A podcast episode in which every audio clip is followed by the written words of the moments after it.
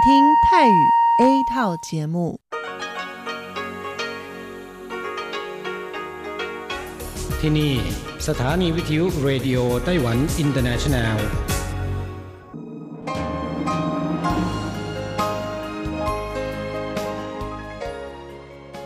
กลับมาฟังขณะนี้ท่านกำลังอยู่กับรายการภาคภาษาไทยเรดิโอไต้หวันอินเตอร์เนชันแนลหรือ RTI ออกกระจายเสียงจากกรุงไทเปไต้หวันสาธารณรัฐจีน เป็นประจำทุกวันนะครับ นอกจากรับฟังทางเครื่องรับวิทยุได้แล้ว ยังสามารถรับฟังรายการผ่านระบบออนไลน์ได้ที่ thai.rti.org.tw หรือที่ RTI Fanpage นะครับ ขอเชิญติดตามรับฟังรายการของเราได้ ตั้งแต่บัดนี้เป็นต้นไป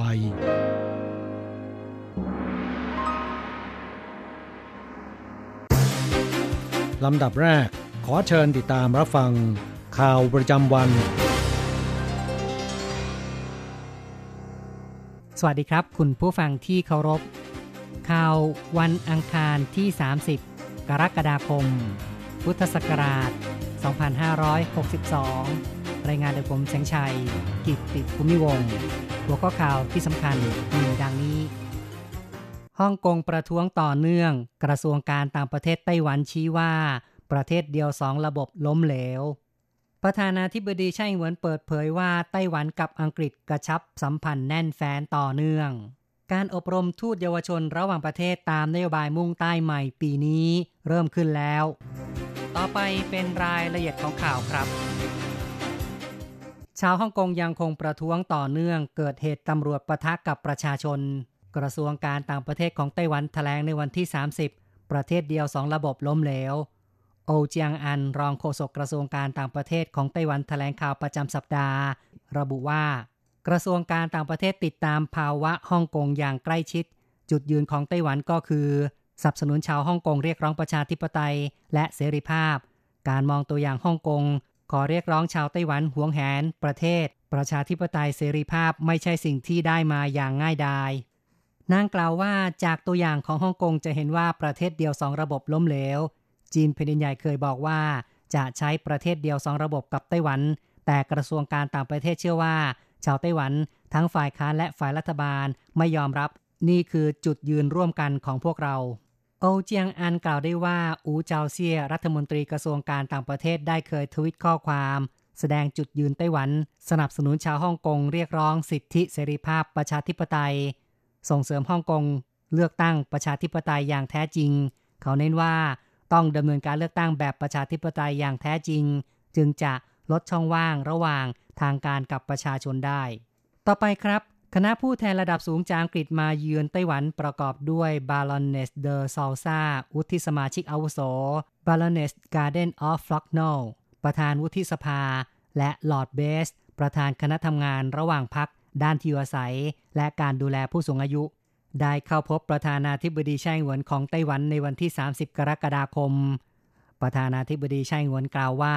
เมื่อปีที่แล้วได้พบกับคณะสภาผู้แทนราษฎรจากอังกฤษ 3 คน ในปีนี้คณะผู้แทนนำโดย Baronessเดอซอลซาถือเป็นคณะแรกที่มาเยี่ยมเยือนไต้หวัน ประธานาธิบดีรู้สึกยินดี ที่ได้พบปะพูดคุย และหวังว่า หลังจากนายกรัฐมนตรีบอริส จอนสันขึ้นดำรงตำแหน่ง ไต้หวันกับอังกฤษจะมีสัมพันธภาพบนพื้นฐานที่ดี ขยายในเชิงลึกในสาขาต่างๆ และเป็นพันธมิตรในแนวลึก ประธานาธิบดีกล่าวว่าไต้หวันกับอังกฤษมีการติดต่อสองฝ่ายหลายด้านทางเทคโนโลยี ปีที่แล้วสองฝ่ายมีโครงการวิจัยกิจการอุตสาหกรรมสตาร์ทอัพส่งเสริมเรื่อง AI พลังงานสะอาด และความร่วมมืออื่นๆ ในเดือนมีนาคมปีนี้ ได้มีการจัดประชุมสัมมนาความร่วมมือ AI และการแพทย์ ในด้านการค้า ประธานาธิบดีชัยหวังว่าสองฝ่ายจะเปิดเจรจาข้อตกลงการค้าเสรี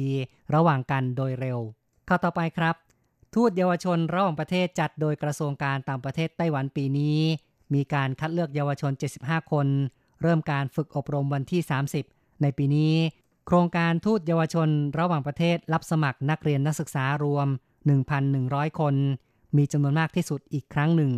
แสดงให้เห็นว่าการผลักดันนโยบายมุ่งใต้ใหม่ ได้รับความสนใจจากเยาวชนมากขึ้น หลังผ่านการคัดเลือกรอบแรก รอบที่ 2 และรอบสุดท้าย คัดเลือกเยาวชนได้ 75 คน เข้าร่วมหลักสูตรอบรม 4 เดือน จากนั้นจะแยกย้ายไปเยือนประเทศเอเชียแปซิฟิก เอเชียคาเน และเอเชียใต้ ไล่หมิงฉีผู้อำนวยการกิจการ NGO ของกระทรวงการต่างประเทศแถลง ในเดือนสิงหาคม เริ่มตั้งแต่วันที่ 25 ทูตเยาวชนแบ่งเป็น 3 ชุด แยกย้ายไปเยือน คิริบาส กับหมู่เกาะโซโลมอน ฟิลิปปินส์กับมาเลเซีย และไทยกับอินโดนีเซีย เป็นเวลา 10 วัน ข้อต่อไปครับ ศาลาหลังคากว้างทรงแหลม ซ้อนกันหลายชั้น ตั้งอยู่ท่ามกลางธรรมชาติ มองเผินๆ ราวกับซิดนีย์โอเปร่าเฮาส์ที่นี่คือศาลาชิงฟง สถานชุมนุมของชนพื้นเมืองกำลังจะเปิดใช้งานวันที่ 3 สิงหาคมศกนี้เจียงแช่จือผู้อำนวยการที่ว่าการชนพื้นเมืองบอกว่า เหมือนกับภูเขา คล้ายกับหลังคาแบบดั้งเดิมของชนพื้นเมือง 房屋这样的一个形式ทางอำเภอได้จัดพิธีขอพรตามวัฒนธรรมดั้งเดิม หวังว่าการเปิดใช้งานมีความราบรื่น ชนเผ่าผาสุกร่มเย็นยูสูเจินผู้ในการอำเภอจีอันบอกว่า ที่นี่จะเป็นที่ออกกำลังกายสันทนาการ ชนพื้นเมืองในหมู่บ้าน มาที่นี่ชมธรรมชาติจิบน้ำชากันศาลาชุมนุมพื้นที่เกือบ 5,000 ตารางเมตร งบก่อสร้าง 15 ล้านเหรียญไต้หวัน เพิ่งก่อสร้างเสร็จ การออกแบบประสานจุดเด่นท้องถิ่น สะพานสายรุง้งยังมีโทเทมวิญญาณบรรพบุรุษของชนเผ่าอามิส และทาโลโกเป็นสถานชุมนุมของชนพื้นเมืองที่น่าสนใจอีกแห่งหนึ่งข้อต่อไปนะครับ ศูนย์วิเคราะห์ประหยัดพลังงานช่วยโรงเรียนประถมในกรุงไทเป ประหยัดค่าไฟ เกินกว่า 30,000 เหรียญไต้หวัน บริษัทไต้หวันพาวเวอร์หรือการไฟฟ้า จัดตั้งศูนย์วิเคราะห์ประหยัดพลังงานภาคเหนือ ภาคกลาง และภาคใต้ รวม 3 เขต ให้บริการผู้ใช้ไฟฟ้า ขนาดกลางและใหญ่ทำการวิเคราะห์ และเสนอแนวทาง ปรับปรุงเพื่อประหยัดพลังงาน เปิดให้ผู้ทำสัญญา ใช้ไฟฟ้า ระดับ 500 ถึง 800 กิโลวัตต์ สามารถขอรับคำปรึกษาฟรี ได้ที่จุดบริการในพื้นที่ บริษัทไต้หวันพาวเวอร์แถลงข่าวในวันที่ 29 ได้จัดพนักงงานวิเคราะห์ประหยัดพลังงาน 60 คน เยี่ยมเยือนผู้ใช้ไฟฟ้า โดยอาศัยเครื่องมืออุปกรณ์ ตรวจวัดประสิทธิภาพการใช้ไฟฟ้านำมาประกอบกับข้อมูลของสถานีเครือข่ายแรงดันสูงทำการวิเคราะห์ระบบพลังงานไฟฟ้า และเสนอให้ลูกค้าปรับเปลี่ยนสัญญาการใช้ไฟฟ้า และปรับปรุงอุปกรณ์ไฟฟ้าหรือขั้นตอนการผลิตที่เหมาะสม บริษัทไต้หวันพาวเวอร์เปิดเผย โรงเรียนหลายแห่งมีการติดตั้งเครื่องปรับอากาศใหม่ ต้องใช้กระแสไฟฟ้าเพิ่ม ทางบริษัทช่วยวิเคราะห์สภาพการใช้ไฟฟ้า ให้คำปรึกษา และการบริหารการใช้ไฟฟ้า รวมทั้งวินิจฉัยว่าควรทำสัญญากำหนดปริมาณค่าไฟฟ้าที่เหมาะสมอย่างไร เพื่อลดภาระค่ากระแสไฟฟ้า ทางนี้ในปีที่ผ่านมา โรงเรียนทั่วไต้หวัน 195 แห่งทำสัญญาปริมาณไฟฟ้าไม่เหมาะสม เมื่อมีการปรับสัญญาแล้ว ค่าไฟต่อปีลดลงได้เกินกว่า 10,000เหรียญไต้หวัน ยกตัวอย่าง โรงเรียนประถมหลงอัน โรงเรียนประถมกู่ถิงของกรุงไทเป ในเดือนมิถุนายนและกรกฎาคม ประหยัดค่าไฟได้เกินกว่า 30,000 เหรียญไต้หวัน อีกข่าวหนึ่งครับ ศูนย์ฟิตเนสดูแลผู้สูงวัยแห่งแรกในไต้หวัน วิเคราะห์ผลอัจฉริยะเปิดบริการแล้วที่จาอี้ปัจจุบันศูนย์ฟิตเนสมีมากมาย แต่ส่วนใหญ่เป็นสถานออกกำลังกายหักโหมรุนแรง ไม่เหมาะสมกับผู้สูงวัย โรงพยาบาลหยางหมิงเมืองจาอี้ร่วมกับบริษัท Standard Chem & Pharm และ NetTown Corp จัดตั้งศูนย์ฟิตเนสคังตาที่เมืองจาอี้ นับเป็นศูนย์ฟิตเนสแห่งแรกของไต้หวัน บริการผู้สูงอายุ มีการติดตั้งอุปกรณ์ วัดผลด้วยเทคโนโลยีแบบอัจฉริยะ และจัดคอร์สออกกำลังกาย เฉพาะบุคคล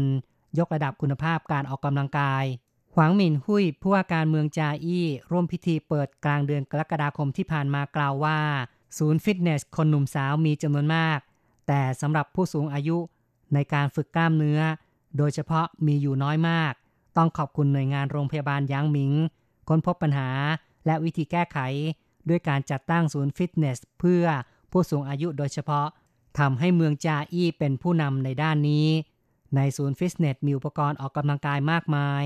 เช่น เครื่องยืดไหล่ เครื่องพายเรือกันเชียงเป็นต้น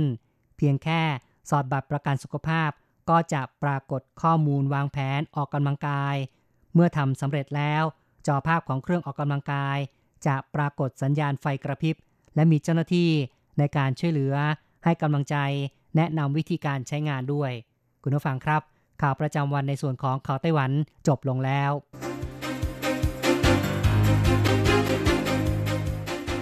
ต่อไปขอเชิญฟังข่าวต่างประเทศและข่าวจากเมืองไทยค่ะ สวัสดีครับคุณผู้ฟังที่รักและเคารพทุกท่านครับสำหรับในช่วงของข่าวต่างประเทศ และข่าวจากเมืองไทยในวันนี้นะครับ ก็มีผมกฤษณัยสายประพาสเป็นผู้รายงานครับ เราก็มาเริ่มต้นกันที่ข่าวต่างประเทศกันก่อนนะครับ เป็นข่าวคราวเกี่ยวกับนายอเล็กซีนาวานีผู้นำฝ่ายค้านของรัสเซียวัย 43 ปี ซึ่งกำลังรับโทษจำคุก 30 วันในข้อหา เรียกร้องให้มีการประท้วงที่ผิดกฎหมาย ได้ถูกนำตัวส่งโรงพยาบาลกระทันหันเมื่อวันที่ 28 กรกฎาคมที่ผ่านมา โดยโฆษกของเขาบอกว่า นายนาวานีนั้นมีภาวะตอบสนองโรคภูมิแพ้มากเกินไป จนใบหน้าบวมเป่ง ซึ่งไม่เคยเป็นมาก่อน ส่วนจากสุแพทย์หญิงที่เคยรักษานาวานีนั้น เผยว่าถูกห้ามไม่ให้เข้าพบนาวานี แต่เห็นใบหน้าของเขาบวมเป่งจากทางหน้าต่าง เป็นไปได้ว่าเขาบาดเจ็บจากสารพิษบางอย่าง และขอให้จักษุแพทย์เข้าพบนาวานีนะครับ นาวานีนั้นถูกส่งเข้าโรงพยาบาลหลังตำรวจจับผู้ประท้วงในกรุงมอสโกเกือบ 1,400 คน ซึ่งนับเป็นการกวาดล้างผู้ชุมนุมครั้งใหญ่ที่สุดในรอบหลายปี โดยผู้ประท้วงเรียกร้องให้มีการเลือกตั้งที่เสรีและยุติธรรม หลังคณะกรรมการการเลือกตั้งตัดสิทธิผู้สมัครฝ่ายค้านราว 30 คน ที่จะลงสมัครรับเลือกตั้งสภาท้องถิ่นกรุงมอสโกในวันที่ 8 กันยายนนี้นะครับ โดยอ้างว่าทำผิดกฎเกณฑ์ แต่ฝ่ายค้านชี้ว่าเป็นเรื่องการเมือง นาวานีนั้นเป็นนักรณรงค์ต้านคอร์รัปชันตัวยงครับ เคยนำฝูงชนประท้วงต่อต้านประธานาธิบดีวลาดิเมียร์ปูตินครั้งใหญ่ที่สุดในปี 2554 เคยถูกจำคุกบ่อยครั้งและถูกสาดด้วยน้ำยาฆ่าเชื้อสองครั้งในปี 2560 จนได้รับบาดเจ็บที่ตาครับ ครับช่วงนี้เราไปติดตามข่าวคราวจากเมืองไทยกันบ้างครับ ข่าวแรกเราไปดูเกี่ยวกับพลเอกนัทอินทรเจริญนะครับปลัดกระทรวงกลาโหม ได้กล่าวถึงกรณีที่พลเอกประยุทธ์จันโอชานายกรัฐมนตรีและรัฐมนตรีว่าการกระทรวงกลาโหมกำชับให้ดูแลเรื่องบ่อน้ำโบราณว่าพลเอกประยุทธ์ได้กำชับเรื่องการดูแลว่าต้องปรับปรุงตกแต่งให้มีความสวยงาม พร้อมทั้งให้นำน้ำไปตรวจเพื่อความปลอดภัยและความสะอาด เพราะบางคนมีความเชื่อในเรื่องของความศักดิ์สิทธิ์และนำน้ำไปดื่มครับ ทั้งนี้ในพื้นที่กระทรวงกลาโหมมีกรมศิลปากรทำหน้าที่อนุรักษ์พื้นที่อยู่แล้ว ส่วนจะเปิดเป็นสถานที่ท่องเที่ยวได้หรือไม่ครับ ก็มองว่าเป็นเรื่องที่ลำบากเพราะเป็นสถานที่ความมั่นคง และพื้นที่ประวัติศาสตร์โดยสั่งการให้เจ้าหน้าที่ประสานกับกรมศิลปากรให้เข้ามาตรวจความเก่าแก่ของบ่อน้ำโบราณ ซึ่งต้องรออธิบดีกรมศิลปากร ส่งเจ้าหน้าที่มาตรวจสอบครับ ทั้งนี้ก็สันนิษฐานในเบื้องต้นนะครับว่า พื้นที่นั้นเป็นพื้นที่ของทหารในสมัยก่อน เป็นโรงนอนและมีบ่อน้ำที่ใช้เพื่ออุปโภคบริโภค ราะสมัยก่อนนั้นไม่มีน้ำประปาครับ โดยสังเกตจากการเรียงอิฐมอนที่มีความสวยงาม และสันนิษฐานว่าพื้นที่นี้เดิมเป็นพื้นที่เลี้ยงช้างแล้วก็เลี้ยงม้านะครับ ซึ่งก่อนที่เราจะมาเจอบ่อน้ำโบราณก็ได้มีการปรับเป็นพื้นที่ลานจอดรถของกระทรวงกลาโหม แต่พื้นที่ดังกล่าวสุดนะครับ เพราะหินที่ปิดปากบ่อมีอายุมาก และหักทำให้ดินสุด จึงได้ให้เจ้าหน้าที่ฐานช่างมาปรับพื้นที่และเจอบ่อน้ำดังกล่าวครับ ครับสุดท้ายเราไปดูข่าวที่ประเทศไทยเหมือนกันนะครับ เป็นข่าวเกี่ยวกับทางด้านนายวรวิทย์สุขบุญ เลขาธิการคณะกรรมการป้องกันและปราบปรามการทุจริตแห่งชาติ หรือปปชครับบอกว่า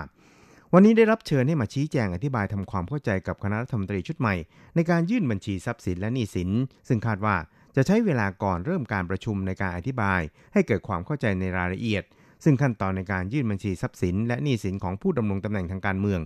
จะต้องยื่นหลังจากวันที่มีพิธีถวายสัตย์ปฏิญาณตนต่อพระบาทสมเด็จพระเจ้าอยู่หัวภายใน 60 วัน ตามกฎหมายใหม่ จากเดิมที่ให้ยื่นภายใน 30 วันครับ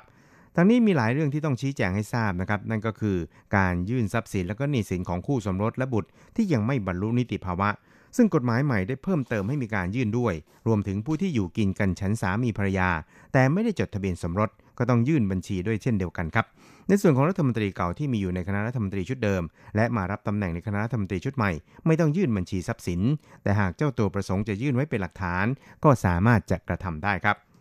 ครับช่วงเราไปติดตามอัตราแลกเปลี่ยนระหว่างค่าเงินเหรียญไต้หวันกับเงินบาท แล้วก็เงินเหรียญสหรัฐกันครับ หากต้องการโอนเงินบาท 10,000 บาท ต้องใช้เงินไต้หวัน 10,000 กับ 300 เหรียญไต้หวัน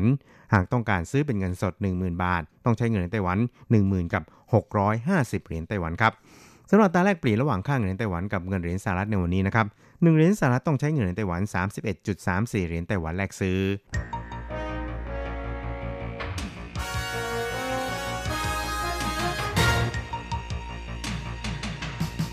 วิทยาการที่ก้าวหน้า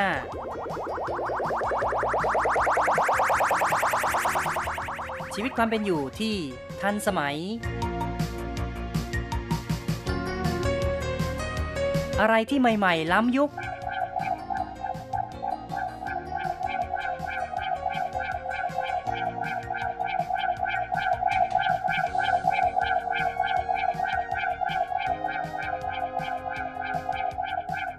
ขอเชิญติดตามในไต้หวันไฮเทคดำเนินรายการโดย แสงชัย กิตติภูมิวงศ์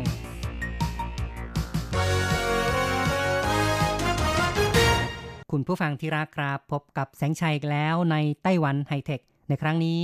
เราจะคุยกันในหัวข้อ บริษัทด้านการแพทย์ระดับโลกของไต้หวัน จัดทำฐานข้อมูล ภาพแผ่นสไลด์กล้องจุลทรรศน์ดิจิตอลนั่นก็คือบริษัท a e t h e r AI นะครับ ซึ่งจัดตั้งโดยนายเย่เจ้าหยวน ซึ่งเป็นประธานบริษัทเนี่ยก็บอกว่าเป้าหมายของเขา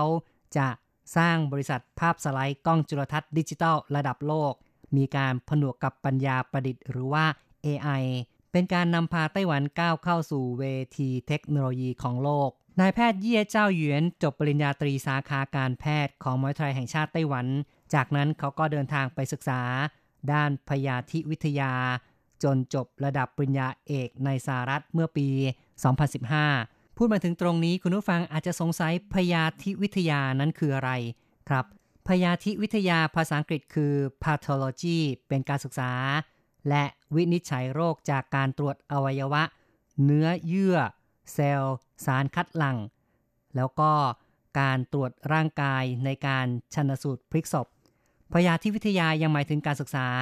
ทางวิทยาศาสตร์ของการกำเนิดโรค ซึ่งก็ หมายถึงพยาธิวิทยาทั่วไป หรือว่า general pathology และพยาธิวิทยาทางการแพทย์นั้น ก็ถือว่าแบ่งเป็นสองสาขาหลัก ได้แก่ทางด้านกายวิภาค หรือว่า anatomical pathology และพยาธิวิทยาคลินิก หรือว่า clinical pathology นอกจากการศึกษาในคนแล้วก็ยังมีการศึกษาพยาธิวิทยาในสัตว์ แล้วก็ในพืชด้วย วิชาพยาธิวิทยานั้นมักจะถูกเข้าใจผิดว่า เป็นการศึกษาเกี่ยวกับพยาธิหรือว่าปรสิตเนื่องจากเป็นคำที่พ้องรูปกัน ซึ่งในความเป็นจริงนั้น วิชาที่เกี่ยวกับพยาธิเนี่ยจะเรียกกันว่าปรสิตวิทยา หรือว่า parasitology ทีนี้นะครับ แพทย์ที่มีอาชีพทางด้านพยาธิวิทยาก็เรียกกันว่า พยาธิแพทย์ครับ คุณผู้ฟังก็คงจะรู้จักกับพยาธิวิทยามากขึ้นแล้วนะครับ กลับมาที่เรื่องราวของ การพัฒนาแผ่นสไลด์กล้องจุลทรรศน์ดิจิตอลกันต่อครับ ซึ่งนายแพทย์เยี่ยเจ้าหยวนนะครับกำลังเป็นผู้บุกเบิกอยู่ในไต้หวัน แล้วก็สาเหตุที่เขาสนใจในด้านนี้ก็เป็นเพราะว่าได้มีโอกาสร่วมพัฒนาโปรแกรมซอฟต์แวร์ เกี่ยวกับเทคโนโลยีกล้องจุลทรรศน์ จึงรู้ว่าตัวเองนั้นมีความชอบในการเขียนโปรแกรมซอฟต์แวร์อย่างมาก ในตอนทำงาน ในห้องปฏิบัติการ นายแพทย์เยี่ยเจ้าหยวนก็ ได้ช่วยแก้ปัญหากล้องจุลทรรศน์ ซึ่งพบว่าภาพแผ่นสไลด์กล้องจุลทรรศน์ดิจิตอลนั้น เป็นที่ต้องการมากของห้องปฏิบัติการ เมื่อมีการทำแผ่นสไลด์ดิจิตอลเสร็จแล้วทำการส่งเข้าสู่อินเทอร์เน็ต เห็นภาพแผ่นสไลด์ดิจิตอลจำนวนมากแล้ว เขาก็รู้ว่า ภาพจากแผ่นกระจกของกล้องจุลทรรศน์เหล่านี้ เป็นธุรกิจที่มีศักยภาพสูงมาก แล้วก็เชื่อว่าในอนาคต 5-10 ปีข้างหน้านั้น แผ่นสไลด์ดิจิตอล จะเป็นสิ่งที่ขาดไม่ได้ของห้องปฏิบัติการ ซึ่งจะมีประโยชน์อย่างมากนะครับ แผ่นสไลด์ดิจิตอลเหล่านี้เนี่ยพยาธิแพทย์แล้วก็แพทย์ที่ร่วมทีมจะสามารถประชุมหารือ โดยไม่ต้องใช้วิธี ส่งแผ่นสไลด์ทางไปรษณีย์ส่งไปส่งมาหลายครั้งเหมือนอย่างในอดีต เพราะเพียงแค่ส่งภาพดิจิตอลเข้าสู่ระบบอินเทอร์เน็ต ก็สามารถพูดคุยระยะไกลประชุมระหว่างกันได้ เพราะฉะนั้นการปฏิวัติด้านพยาธิวิทยาแผ่นภาพสไลด์ดิจิตอลนั้น จะส่งผลอย่างใหญ่หลวงในด้านการแพทย์ นายแพทย์เยี่ยเจ้าหยวนจึงทำการเขียนโปรแกรมซอฟต์แวร์ด้วยตนเอง ซึ่งก็ถือว่าเป็นการเรียนรู้ข้ามสาขา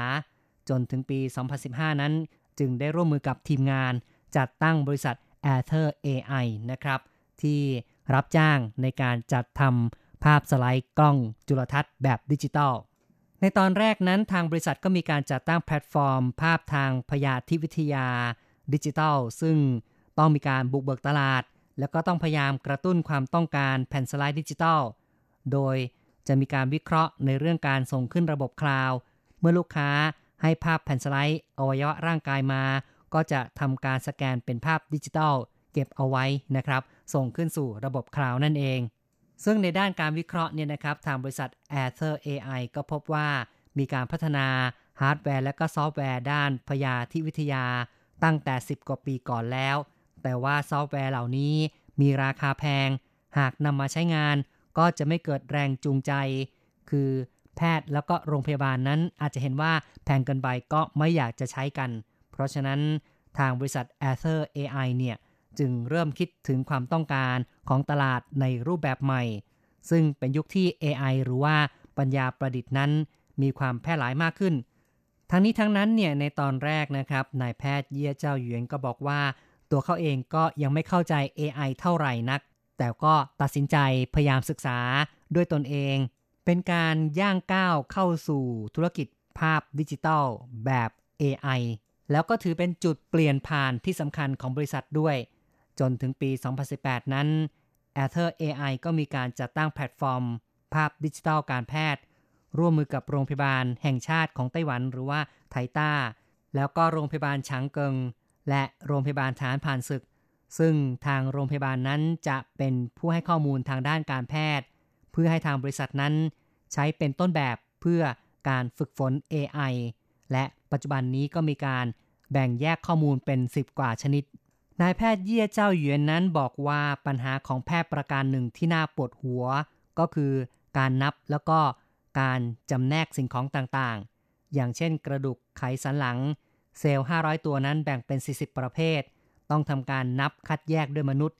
แต่ว่าถ้าใช้ AI เข้ามาช่วยก็จะประหยัดทั้งกำลังกายกำลังสมอง แล้วก็ประหยัดเวลาได้อย่างมากทำให้พยาธิแพทย์นั้น สามารถทราบผล ของการวิเคราะห์ได้อย่างรวดเร็ว นอกจากนี้ในการวิเคราะห์โรคส่วนใหญ่ก็ต้องหาเซลล์มะเร็ง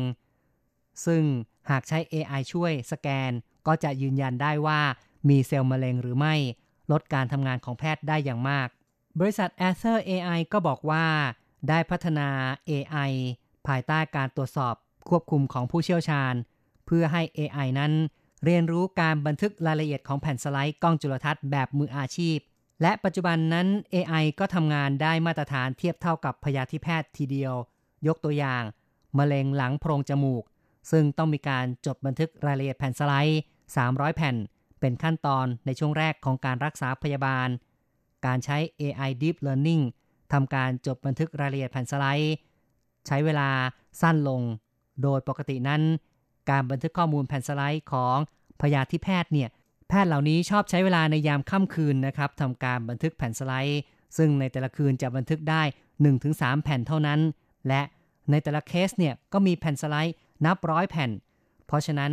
ในช่วงการบันทึกรายละเอียดก็ต้องใช้เวลา 6-9 เดือนเข้าไปแล้ว แต่ว่าถ้ามีการฝึกฝน AI ก็ทำให้เวลาสั้นลงนะครับ โดยบริษัท a t h e r AI ก็มีการ พัฒนาวิธีการใหม่ๆ ในการบันทึกแผ่นสไลด์ ในส่วนของระบบประสาทวิทยา ผ่านระบบอินเทอร์เน็ต แล้วก็ AI Deep Learning ทางบริษัทก็บอกว่าปัจจุบันเนี่ยก็ใช้หลักนะครับในการแบ่งภาพสไลด์ที่เป็นขอบเขตใหญ่ทำการกำหนดตำแหน่งเซลล์มะเร็งที่แท้จริง แล้วก็แยกขอบเขตใหญ่เหล่านี้ ให้กลายเป็นส่วนย่อยเล็ก ๆ เมื่อจำแนกส่วนย่อยให้มีความแม่นยำก็จะได้ข้อมูลที่ถูกต้อง ขั้นตอนในการฝึกฝน AI ก็มีความสำคัญ ซึ่งต้องอาศัยข้อมูลในการตรวจรักษาทางคลินิก นายแพทย์เย่เจ้าหยวนเชื่อว่าจะสามารถพัฒนาระบบบันทึกแผ่นสไลด์ ให้สำเร็จแล้วก็มีความแม่นยำนะครับ ซึ่งปัจจุบันนั้นก็มีการพัฒนารุดหน้าไปอย่างมาก เขาเชื่อว่าจะทำให้สำเร็จได้เร็วกว่าแบบเดิม 1 ใน 4 เท่าทีเดียวนะครับ แล้วก็ AI นั้นยังคงสามารถวิเคราะห์ได้ อย่างแม่นยำเกี่ยวกับเซลล์มะเร็ง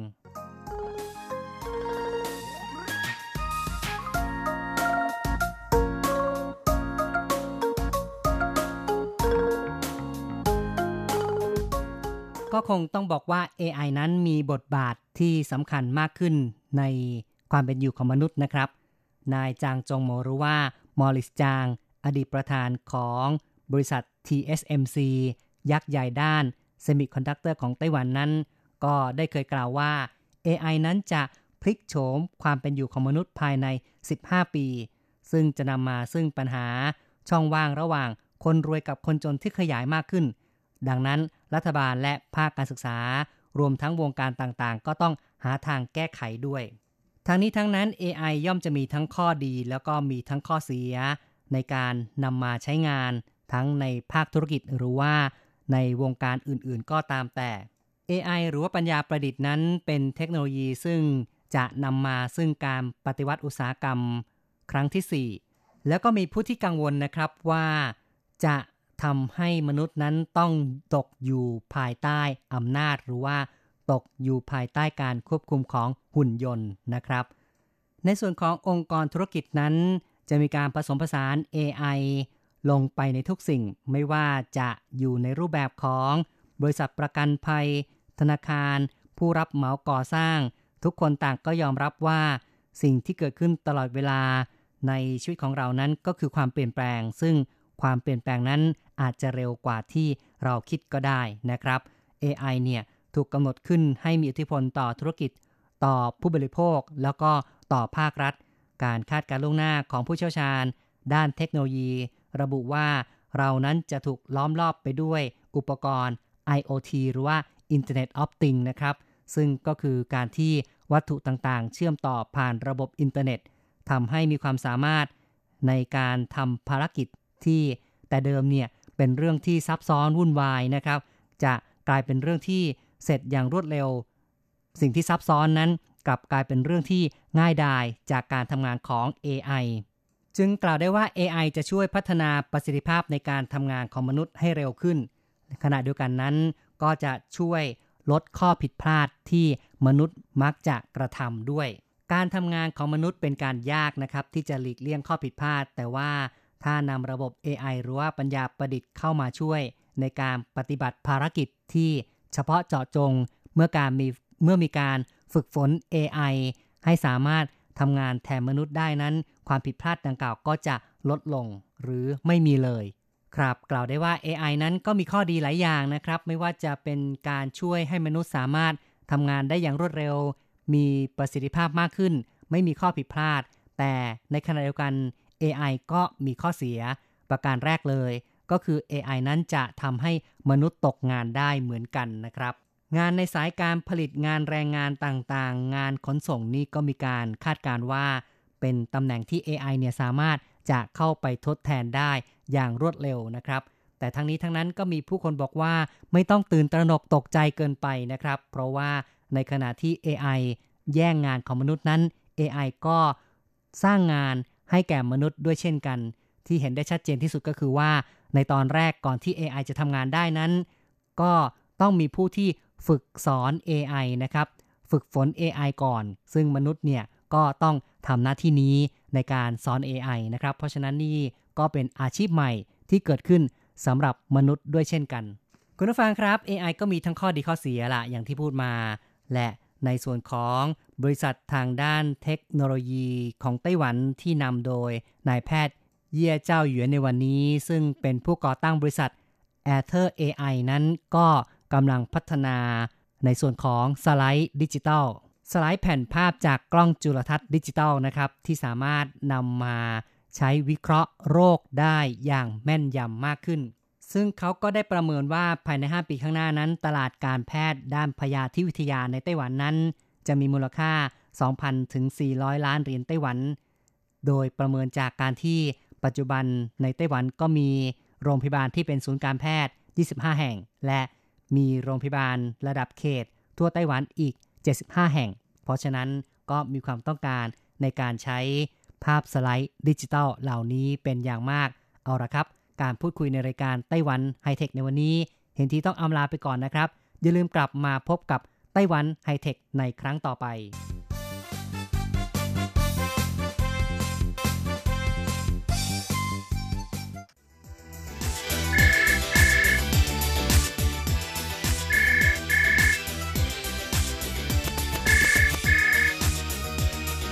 ที่นี่มีเรื่องราวมากมาย ที่นี่มีสิ่งที่น่าสนใจ เราเชื่อว่าที่นี่มีสิ่งที่คุณอยากรู้ อยากเห็น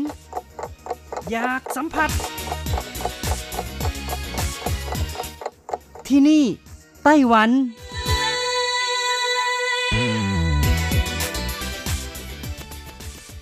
สวัสดีค่ะ คุณผู้ฟังที่รักทุกท่านพบกันช่วงเวลาที่นี่ไต้หวันกับรัชรัตน์ยนสุวรรณพร้อมกับเนื้อหาสาระดีๆ ที่เกี่ยวข้องกับในไต้หวันมาเล่าสู่กันฟังประจำทุกสัปดาห์ ในสัปดาห์นี้ก็เช่นกันนะคะ มีเรื่องราวดีๆ เกี่ยวกับหมวกกันน็อก MIT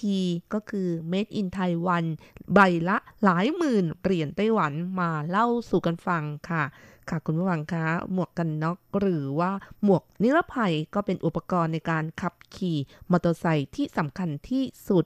ภาษาจีนก็จะเรียกกันว่า อั้นเฉียนเมานะคะ โดยบางคนก็จะเลือกใช้งานตามแนวทางของตัวรถ หรือว่าเลือกตามกำลังซื้อมีเงินมากก็ซื้อมากหน่อย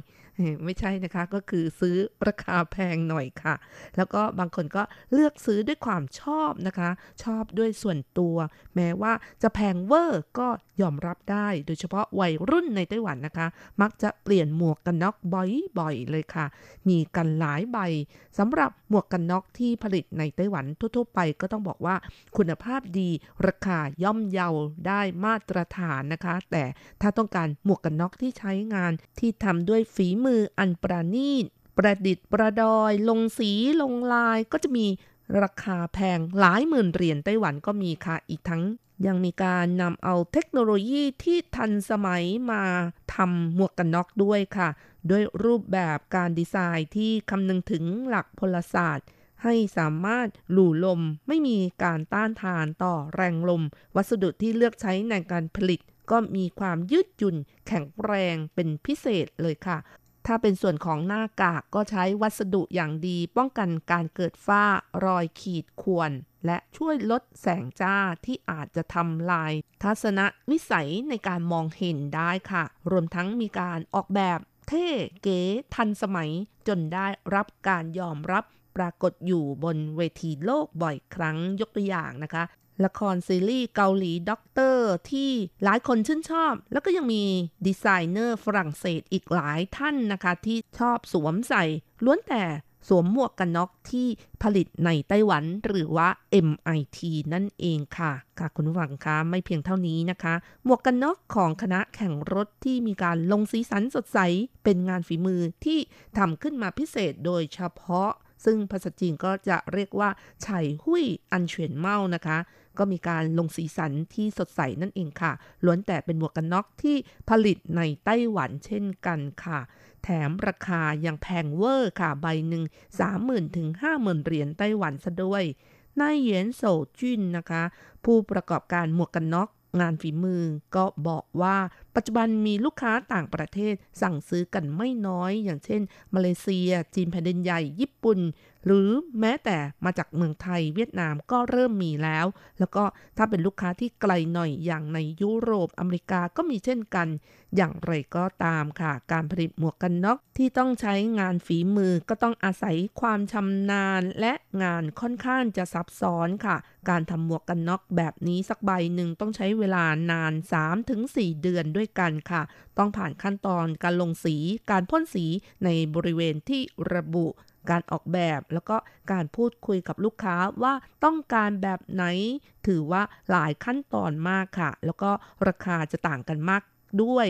ซึ่งขึ้นอยู่กับความซับซ้อนของการทำนะคะ แต่โดยพื้นฐานแล้วตก ประมาณ 30,000ถึง50,000 เหรียญไต้หวันค่ะ หรือว่าจะสูงกว่านี้ก็ได้นะคะ ก็บอกแล้วค่ะ ขึ้นอยู่กับความต้องการของลูกค้าที่เน้นอะไร เน้นความสวย เน้นความคงทน หรือว่าใช้เทคโนโลยี หรือว่าเน้นฝีมือนั่นเองนะคะ แต่ว่าที่สำคัญที่สุดก็คือมีความปลอดภัยนั่นเอง เพราะว่าเป็นหมวกกันน็อกนะคะ หมวกนิรภัยค่ะ ค่ะ ก็ต้องบอกว่าการผลิตหมวกกันน็อกของไต้หวันนั้นต้องผ่านมาตรฐานการผลิตทุกขั้นตอนค่ะ ไม่ว่าจะเป็นเรื่องของแรงกระแทกของหน้ากาก หรือว่าการทดสอบด้วยอุณหภูมิต่ำก็ต้องมีความปลอดภัยจึงจะนำไปขายให้กับผู้บริโภคนะคะ แล้วก็หมวกกันน็อกคุณภาพดีของไต้หวันกว่า 80%ค่ะ ก็จะส่งขายต่างประเทศ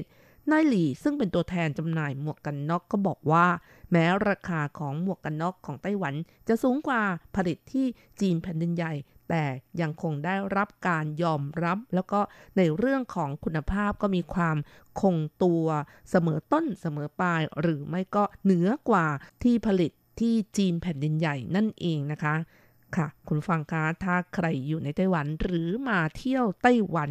โดยเฉพาะในเมืองใหญ่ ๆ อย่างในกรุงไทเป ก็จะเห็นร้านขายหมวกกันน็อกขนาดใหญ่ตั้งอยู่ตามหัวมุมสี่แยกไฟเขียวไฟแดงมากมาย นอกจากขายหมวกกันน็อกแล้วก็ยังขายอุปกรณ์ที่ใช้ในการขับขี่มอเตอร์ไซค์อย่างเช่นว่า เสื้อกันฝนชนิดต่างๆ รองเท้ากันฝนแว่นกันลม ถุงมือกันแดดกันหนาวอะไรอย่างนี้เป็นต้นค่ะ หลายคนก็สงสัยนะคะว่า เอ๊ะ การซื้อหมวกกันน็อกใบหนึ่งก็ใช้ได้ตั้งนานอย่างน้อย 3 ปีถึง 5 ปี อย่างรจรัตนี่ดูเหมือนจะว่าไม่เคยเปลี่ยนหมวกกันน็อกนะคะ ตั้งแต่ซื้อมอเตอร์ไซค์มาซะด้วยค่ะ แม่ก็ต้องบอกว่ามันไม่เสียแล้วจะไปซื้อใหม่ทำใหม่นะคะ หรือไม่ก็ถ้าหมวกกันน็อกไม่ถูกขโมยก็จะไม่ซื้อใหม่แน่นอน ยิ่งในไต้หวันไม่ค่อยมีคนขโมยหมวกกันน็อกกันเท่าไหร่นะคะ ถ้าราคาไม่แพงมากค่ะ หรือว่าถ้าได้รับการดูแลเอาใจใส่อย่างดี หมวกกันน็อกก็สามารถใช้งานได้ตั้งนาน แล้วร้านขายหมวกกันน็อกใหญ่ ๆ ผุดขึ้นมาราวกับดอกเห็ดพวกเขาเหล่านี้จะขายให้กับใครล่ะ อืม อันนี้คำถามนี้ก็ต้องมีคำตอบแน่นอนนะคะ ทั้งนี้ก็บอกนะคะว่าไต้หวันเองค่ะ มีคนขับขี่มอเตอร์ไซค์เป็นยานพาหนะมากค่ะมากแค่ไหนรจรัตก็เคยนำมาเล่าให้ฟังแล้วนะคะอา้าวยังไงวันนี้ก็ขอทบทวนอีกครั้งหนึ่งก็แล้วกันนะคะ สถิติล่าสุดนะคะ ปีที่แล้วค่ะ พบว่าคนไต้หวันมีรถมอเตอร์ไซค์ขึ้นทะเบียนแล้วกว่า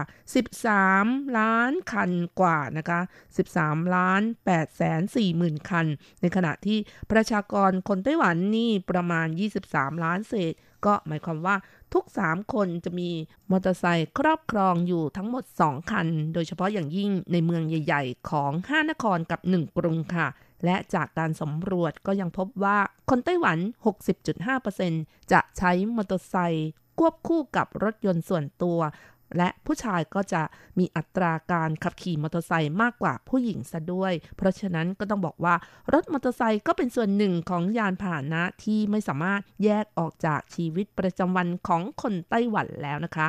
แล้วก็การขับขี่มอเตอร์ไซค์นอกจากจะต้องเคารพและปฏิบัติกฎจราจรแล้วก็ยังต้องขี่ด้วยความระมัดระวัง เพราะว่า ท้องถนนมีความเสี่ยงต่อการเกิดอุบัติเหตุอยู่ตลอดเวลาค่ะ ซึ่งในอนาคตนะคะ หากมีการผลิตมอเตอร์ไซค์อัจฉริยะ ก็อาจจะช่วยเพิ่มความปลอดภัยให้กับผู้ใช้งานได้ และความปลอดภัยในการขับขี่มอเตอร์ไซค์อีกอย่างหนึ่งที่ขาดไม่ได้ก็คือ การสวมหมวกกันน็อกนั่นเองค่ะ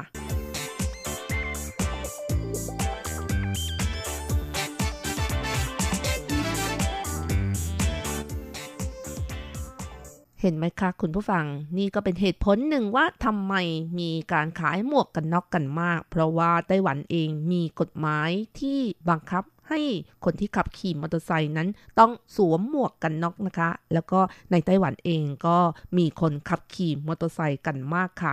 และกฎหมายที่เริ่มบังคับใช้ให้ผู้ขับขี่สวมหมวกกันน็อกก็มีมาตั้งแต่ปี 1997 และแหล่งผลิตหมวกกันน็อกในไต้หวันกว่า 90%ก็จะกระจัดกระจายอยู่ในเมืองไถหนัน ซึ่งอยู่ทางภาคใต้ของเกาะไต้หวันค่ะ ส่วนวัสดุที่ใช้ในการผลิตหมวกกันน็อกนั้น ส่วนใหญ่ก็ใช้พลาสติก ABS นะคะ มาเป็นวัสดุในการผลิตโครงหมวก ซึ่งมีความคงทนทาน แล้วก็มีความปลอดภัย นอกจากนี้ก็ยังมี จุดเด่นหลายอย่าง อย่างเช่น ทนต่อแรงเสียดสี คงสภาพรูปร่างได้ดีนะคะ ทนความร้อน ทนสารเคมี มีช่วงอุณหภูมิใช้งานกว้างนะคะ นอกจากนี้แล้วก็ยังสามารถขึ้นรูปเป็นผลิตภัณฑ์ได้หลายวิธี และพลาสติก ABS ยังเป็นส่วนประกอบในเครื่องใช้ไฟฟ้าหลายชนิดที่ใช้ในชีวิตประจำวันตั้งแต่สินค้าไฮเทค อย่างเช่น คอมพิวเตอร์ตั้งโต๊ะ หรือว่าโน้ตบุ๊ก โทรศัพท์มือถือ โทรทัศน์ ไดร์เป่าผม ตลอดจนของเล่นเด็กอย่างเช่นเลโก้เป็นต้นค่ะ เพราะว่าพลาสติกชนิดนี้ถูกใช้เป็นวัสดุสำหรับตัวกล่อง หรือว่าตัวสินค้าภายนอกนั่นเองค่ะ นอกจากนี้นะคะ ไต้หวันยังผลิตหมวกกันน็อกอัจฉริยะมีการผสมผสานความทันสมัยและการใช้งานที่มีประโยชน์ มีการติดตั้งกล้องที่หมวกกันน็อก แล้วก็สามารถเชื่อมต่อสมาร์ทโฟน ผ่านระบบบลูทูธสามารถใช้เป็น hands-free รับสายเข้าออกขณะที่ขับขี่มอเตอร์ไซค์ได้โดยการสั่งการด้วยเสียง อีกทั้งยังมีหน้าจอแสดงผลแบบดิจิตอลบนชิวหน้า เพื่อแจ้งเตือนความเคลื่อนไหวของสายที่โทรเข้าออกนั่นเองค่ะ นอกจากนี้ก็ยังแสดงระบบความเร็ว แจ้งเตือนสภาพอากาศ ตำแหน่งจุดบริการน้ำมันที่ใกล้ที่สุดอีกด้วยนะคะ แจ้งเตือนจุดอันตรายบนเส้นทางการขับขี่ ตลอดจนสภาพการจราจรระบบนำทาง แล้วก็แจ้งเตือนความเร็วเกินกำหนดอีกด้วยนะคะ อันนี้เป็นตัวอย่างของหมวกกันน็อกอัจฉริยะที่ไต้หวันก็มีผลิตนั่นเองนะคะ นอกจากระบบล้ำยุคแบบที่พูดมาแล้วค่ะ ก็ยังมีระบบ AI ที่สามารถ รับคำสั่งและโต้ตอบได้จากการสั่งงานด้วยเสียง ไม่ว่าจะเป็นการกำหนดเส้นทางผ่านระบบ GPS ค้นหาตำแหน่งของสถานที่ผ่าน Google Map หรือว่ารับสายโทรเข้าออก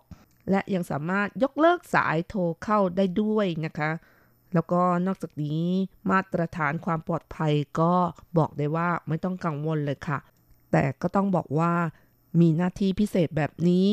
ราคาก็ไม่ถูกเช่นกันนะคะ ส่วนใหญ่มีราคาตั้งแต่ 1,000 เหรียญสหรัฐขึ้นไป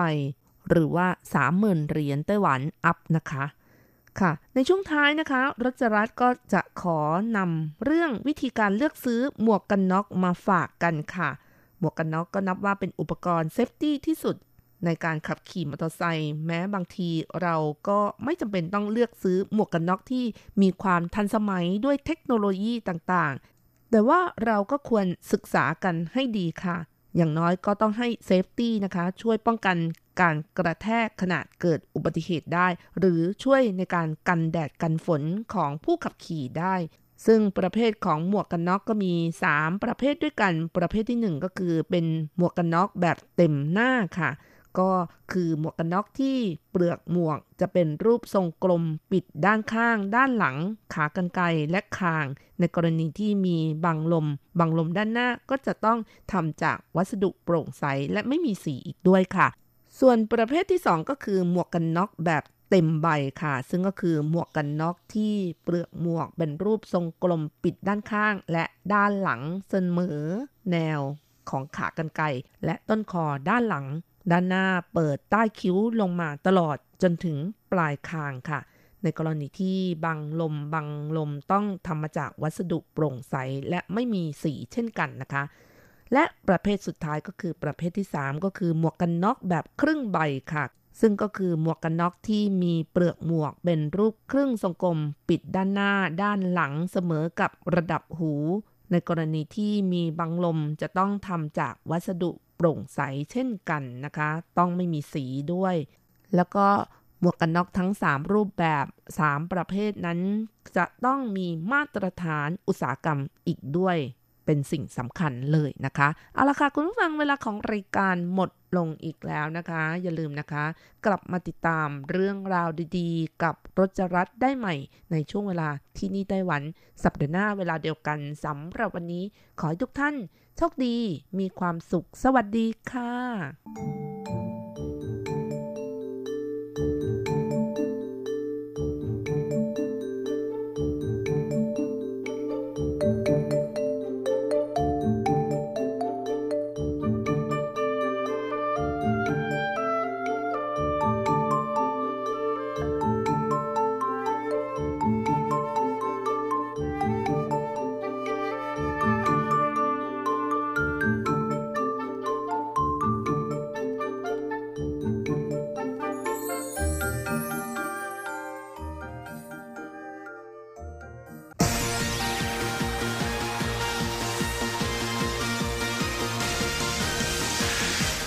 รื่องที่เป็นข่าว ทุกเรื่องที่เป็นกระแสในสังคมไต้หวัน เราจะจับมาเล่าให้คุณฟังทุกสัปดาห์ที่ RTI ผ่านมุมมองของคนรุ่นใหม่ กับรายการมิติใหม่ไต้หวัน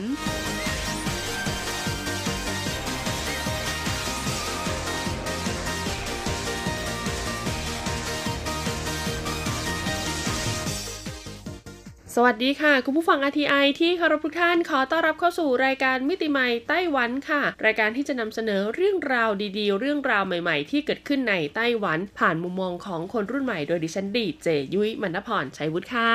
สำหรับเรื่องราวที่จะนำมาบอกเล่ากันในสัปดาห์นี้นะคะ ก็ต่อเนื่องมาจากสัปดาห์ที่แล้วค่ะ หากใครจำได้นะคะ ยุ้ยได้มีการพูดถึงเรื่องราวเกี่ยวกับการอ่านหนังสือในไต้หวันค่ะคุณผู้ฟัง ซึ่งนะคะการอ่านหนังสือเนี่ยนอกเหนือจากหนังสือที่ต้องบอกว่าเป็นหนังสือที่ดีแล้ว สภาพแวดล้อมในการอ่านหนังสือเนี่ยก็มีส่วนสำคัญมากๆเลยทีเดียวนะคะ ที่จะช่วยทำให้เราเนี่ยโฟกัสอยู่กับหนังสือที่เราอ่านได้นานแค่ไหนค่ะ ดังนั้นไต้หวันเองนะคะ ตามสถาบันการศึกษาต่างๆ หรือว่าตามเมืองนครขนาดใหญ่ค่ะ เขาก็จะมีการสร้างห้องสมุดหรือว่าหอสมุดนะคะ เพื่อให้ประชาชนเนี่ยได้เข้าไปใช้บริการค่ะคุณผู้ฟัง และสิ่งที่สำคัญไปกว่านั้นค่ะ ก็คือการปรับปรุงนะคะ ห้องสมุดนั่นเองค่ะ ให้ต้องบอกเลยว่ามีความทันสมัยมีความสวยงามน่าเข้าไปนั่งอ่านหนังสือ หรือว่าใช้เวลาอยู่ตรงนั้นนานมากขึ้นนะคะ คุณคิดดูว่าถ้าห้องสมุดเนี่ยเก่าๆเก้าอี้พังแหลไม่พังแหลฝุ่นเยอะหนังสือน้อยหนังสือเก่าฉีกๆขาดขาดๆบ้าง หนังสือที่ต้องการอ่านก็ไม่มีนะคะ ที่สำคัญเนี่ยสภาพแวดล้อมในห้องสมุดอื่น ๆ โดยรวมเนี่ยคือไม่ค่อยโอเค ห้องน้ำสกปรกบ้างนู่นนั่นนี่นะคะ ทางเดินจะไปห้องสมุดก็็ดูแบบโอ้โหรกร้างเหมือนจะไปบ้านผีสิงมากกว่า ก็คงไม่มีใครอยากที่จะไปอ่านหนังสือในห้องสมุดถูกไหมคะ แต่ถ้าเขามีการปรับปรุงใหม่ทำให้มันสวยงามขึ้นทั้งข้างนอกข้างในที่สำคัญค่ะ มีหนังสือที่ต้องบอกเลยว่าอัปเดตอ่านะสถานการณ์ต่างๆ ความรู้ใหม่ ๆนะคะ มาเสริมอยู่อย่างต่อเนื่อง ก็แน่นอนแหละค่ะ ว่าจะทำให้ห้องสมุดแห่งนี้ เป็นเหมือนหนังสือเล่มใหญ่มากๆเลยทีเดียวนะคะ ที่คนเนี่ยอยากจะเข้าไปอ่าน แล้วก็อ่านเท่าไหร่เนี่ยก็ไม่มีวันสิ้นสุดสักทีแหละค่ะ ดังนั้นค่ะสถาบันการศึกษาในไต้หวันหลายแห่งนะคะ ก็มีการสร้างและก็รีโนเวทห้องสมุดค่ะ ให้เรียกได้ว่าดูแล้วเป็นเอกลักษณ์มากขึ้น ดึงดูดให้น้องๆ นักเรียนนักศึกษาที่ศึกษาอยู่ในสถาบันนั้นๆ หันเข้าไปใช้เวลาในการอ่านหนังสือที่ห้องสมุดมากยิ่งขึ้นด้วยนะคะ จนกลายเป็นการจัดอันดับนะคะ 10 ห้องสมุดที่เรียกได้ว่าสวยงาม และก็เหมาะแก่การอ่านหนังสือมากที่สุดในไต้หวันค่ะ สัปดาห์ก่อนเนี่ยถ้าจะไม่ผิดรู้สึกว่าจะพูดไป 5 แห่งด้วยกันนะคะ ที่แรกก็คือมหาวิทยาลัยแห่งชาติไต้หวันค่ะ กัวลี่ไต้หวันต้าเฉวนะคะ ที่ที่ 2 ก็คือ มหาวิทยาลัยแห่งชาติกรุงไทเปค่ะ กัวลี่ไทเปต้าเฉวที่ที่3นะคะเป็นมหาวิทยาลัยเอกชนค่ะซือเจียนต้าเฉวนะคะคุณผู้ฟัง ซึ่งมหาวิทยาลัยแห่งนี้เขาขึ้นชื่อื่อเรื่องของศิลปะ และก็มัลติมีเดียมากๆเลยทีเดียว ที่ที่ 4 ค่ะก็คือมหาวิทยาลัยธรรมคัง University หรือว่าตั้นเจียงต้าเฉว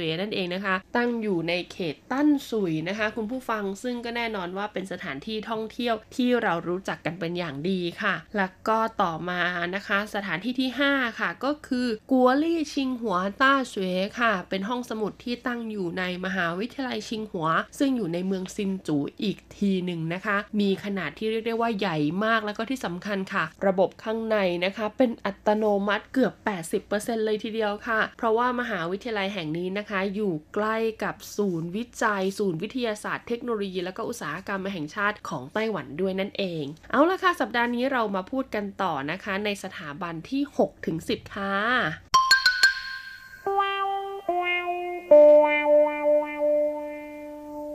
สำหรับมหาวิทยาลัยที่ 6 นะคะที่มีห้องสมุดสวยงามมากๆค่ะ เห็นจากรูปแล้วนะคะ รู้สึกว่าสวยงามจริง ๆ หากใครนึกภาพไม่ออกก็ไปดูได้บนหน้าเว็บไซต์ของ th.rti.org.tw นะคะ รายการมิติใหม่ไต้หวันค่ะ เพราะว่ายุ้ยเนี่ยได้มีการนำเอารูปภาพของสถาบันที่มีห้องสมุดสวยๆเนี่ยไปแปะไว้ให้ดูด้วยนะคะ มหาวิทยาลัยแห่งที่ 6 ก็มีชื่อว่าหยาโจต้าเฉวยค่ะ ภาษาอังกฤษก็คือ Asia University นะคะ เป็นมหาวิทยาลัยเอกชนค่ะในเขตนครไถจงค่ะคุณผู้ฟัง ซึ่งต้องบอกเลยว่าความสวยงามของห้องสมุดของเขาเนี่ยนะคะก็คืออาคารที่ต้องบอกเลยว่าคล้ายกับพระราชวังโบราณในอายุโรปค่ะ ซึ่งมีการก่อสร้างอาคารที่ต้องเรียกได้ว่าใช้หินนะคะ มาทำเป็นตัวอาคารก่อขึ้นไป แล้วก็มีโดมลักษณะทรงโค้งนะคะ ที่เป็นหลังคาเนี่ยสีเขียวค่ะ ซึ่งก็จะตัดกับตัวหินที่ออกสีเทาหรือว่าน้ำตาลอ่อนๆนนั่นเองนะคุณผู้ฟัง ต้องบอกเลยว่ามีความคล้ายกับ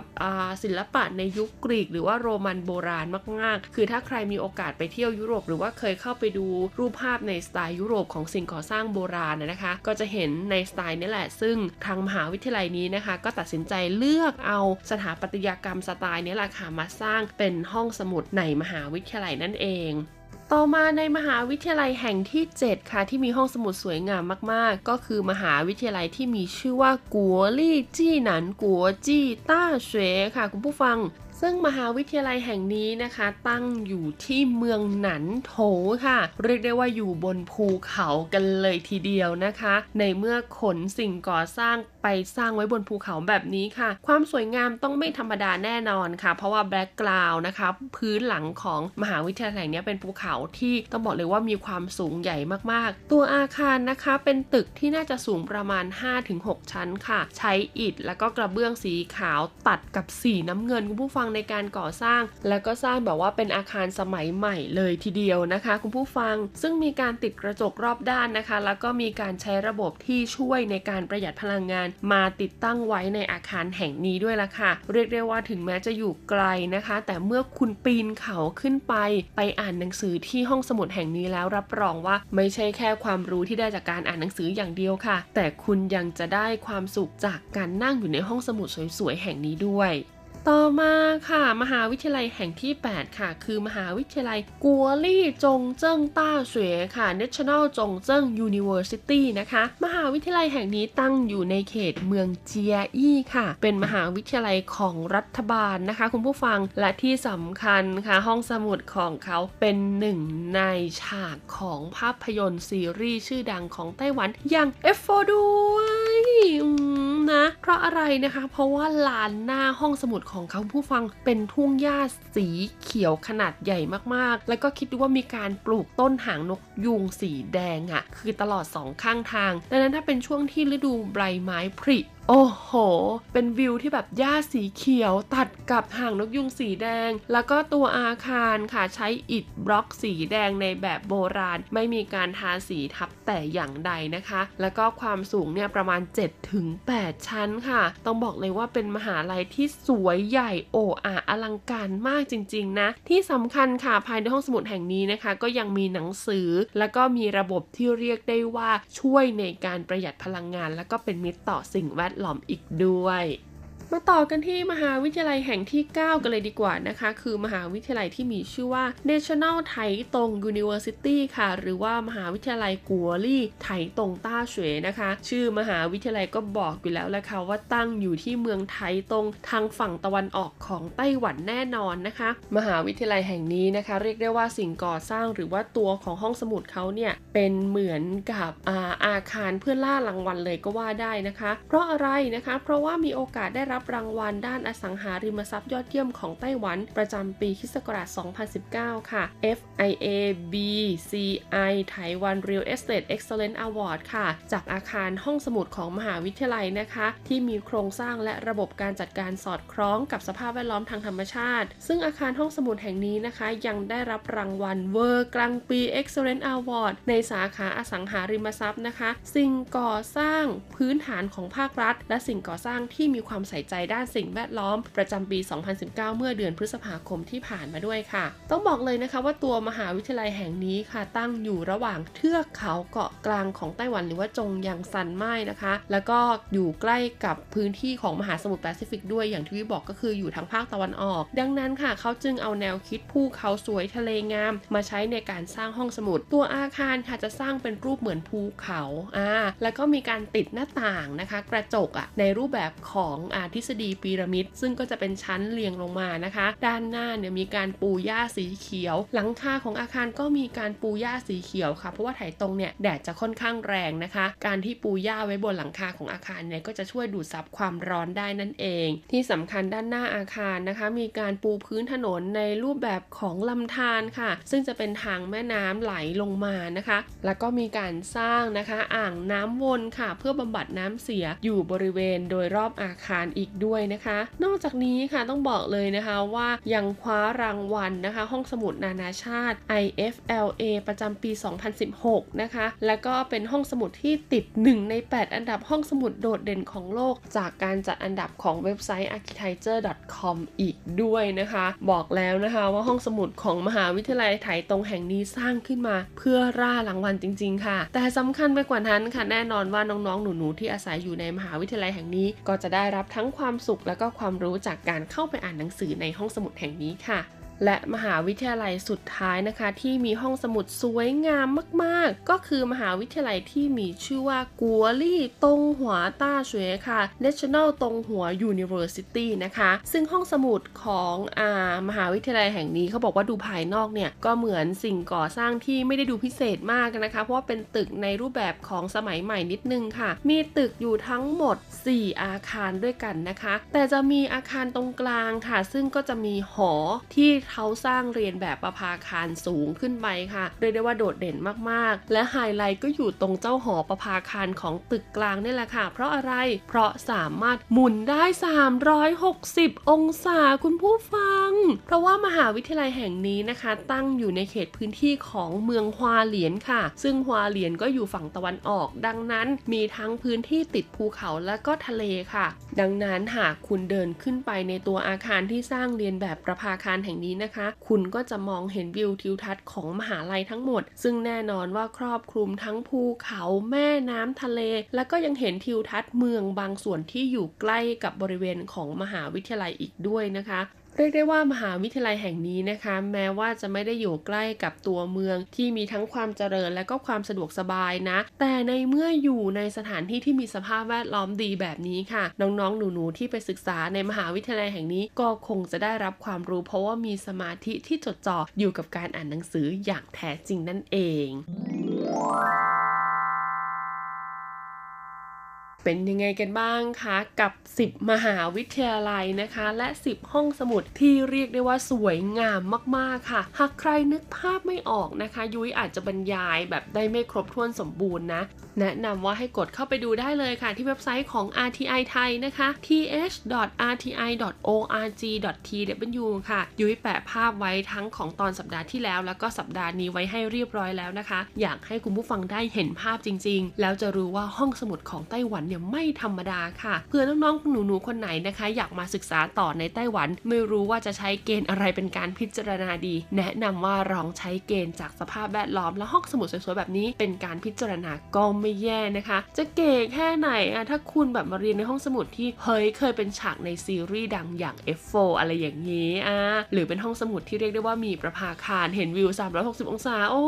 ยสวยงามกว่าโรงแรมซะอีกนะคุณผู้ฟังที่สำคัญค่ะสภาพแวดล้อมดีก็ส่งผลให้เราเนี่ยมีผลการเรียนที่ดี แล้วก็อยากทำให้เราเนี่ยใช้ชีวิตอยู่ในมหาวิทยาลัยนานขึ้นด้วยนะคะ แน่นอนแล้วค่ะว่ามหาวิทยาลัยที่ไม่ได้อยู่ในเมืองใหญ่นะคะเขาก็จะต้องหาจุดเด่นให้กับมหาวิทยาลัยของเขาเพื่อดึงดูดให้น้องๆ นักเรียนทั้งเด็กไต้หวันเองรวมถึงเด็กต่างชาติเนี่ยอยากที่จะเดินทางไปศึกษานะคะ ที่มหาวิทยาลัยเหล่านั้นมากยิ่งขึ้นค่ะ เพราะว่ามหาวิทยาลัยในไต้หวันเองนะคะ มีคุณภาพการศึกษาไม่ได้ต่างกันมากค่ะ แต่เด็กบางคนอาจจะอยากลองเปลี่ยนสถานที่นะ เพราะว่าอาจจะเห็นว่าเฮ้ยอยู่ฮวาเหลียนมันดูไม่ค่อยเจริญไม่ซีวิไลอยากเข้ามาเรียนในไทปงไทเปอะไรบ้างนะคะ แต่ที่สำคัญไปกว่านั้นค่ะ ถ้าเราเนี่ยแบบว่าเข้ามาอยู่ในแต่ตัวเมืองอย่างเดียวก็จะเกิดการกระจุกตัวของประชากร ความเจริญก็จะกระจุกตัวอยู่แค่ตรงนี้แหละค่ะ ดังนั้นการที่เขาทำให้มหาวิทยาลัยในเมืองซึ่งอยู่นอกเมืองออกไปเนี่ยมีความสวยงามมากขึ้น ก็เพื่ออยากจะให้เด็กในท้องถิ่นนั้นๆเนี่ยนะคะ ได้ศึกษาในมหาวิทยาลัยที่อยู่ในท้องถิ่นของตัวเอง ช่วยกันพัฒนาาท้องถิ่นค่ะ หรือว่าเด็กที่อาศัยอยู่ในเมืองนะคะ อยากจะออกไปรู้จักกับท้องถิ่นต่างๆ มากขึ้น ก็สามารถไปศึกษาต่อได้ แล้วก็มั่นใจได้ว่าสถานที่ที่คุณเลือกเนี่ยมีสภาพแวดล้อมที่ดีเอื้อต่อการศึกษาอย่างแน่นอนเลยทีเดียว สำหรับวันนี้หมดเวลาแล้วล่ะค่ะพบกันใหม่สัปดาห์หน้านะคะ สวัสดีค่ะ Yeah. Ooh. ากให้คุณลองรักคนใหม่ หัวใจไม่คุณ ไม่ต้องลุ้นว่าคุณจะเจอคนดีไหม อยากให้ลองสักครั้ง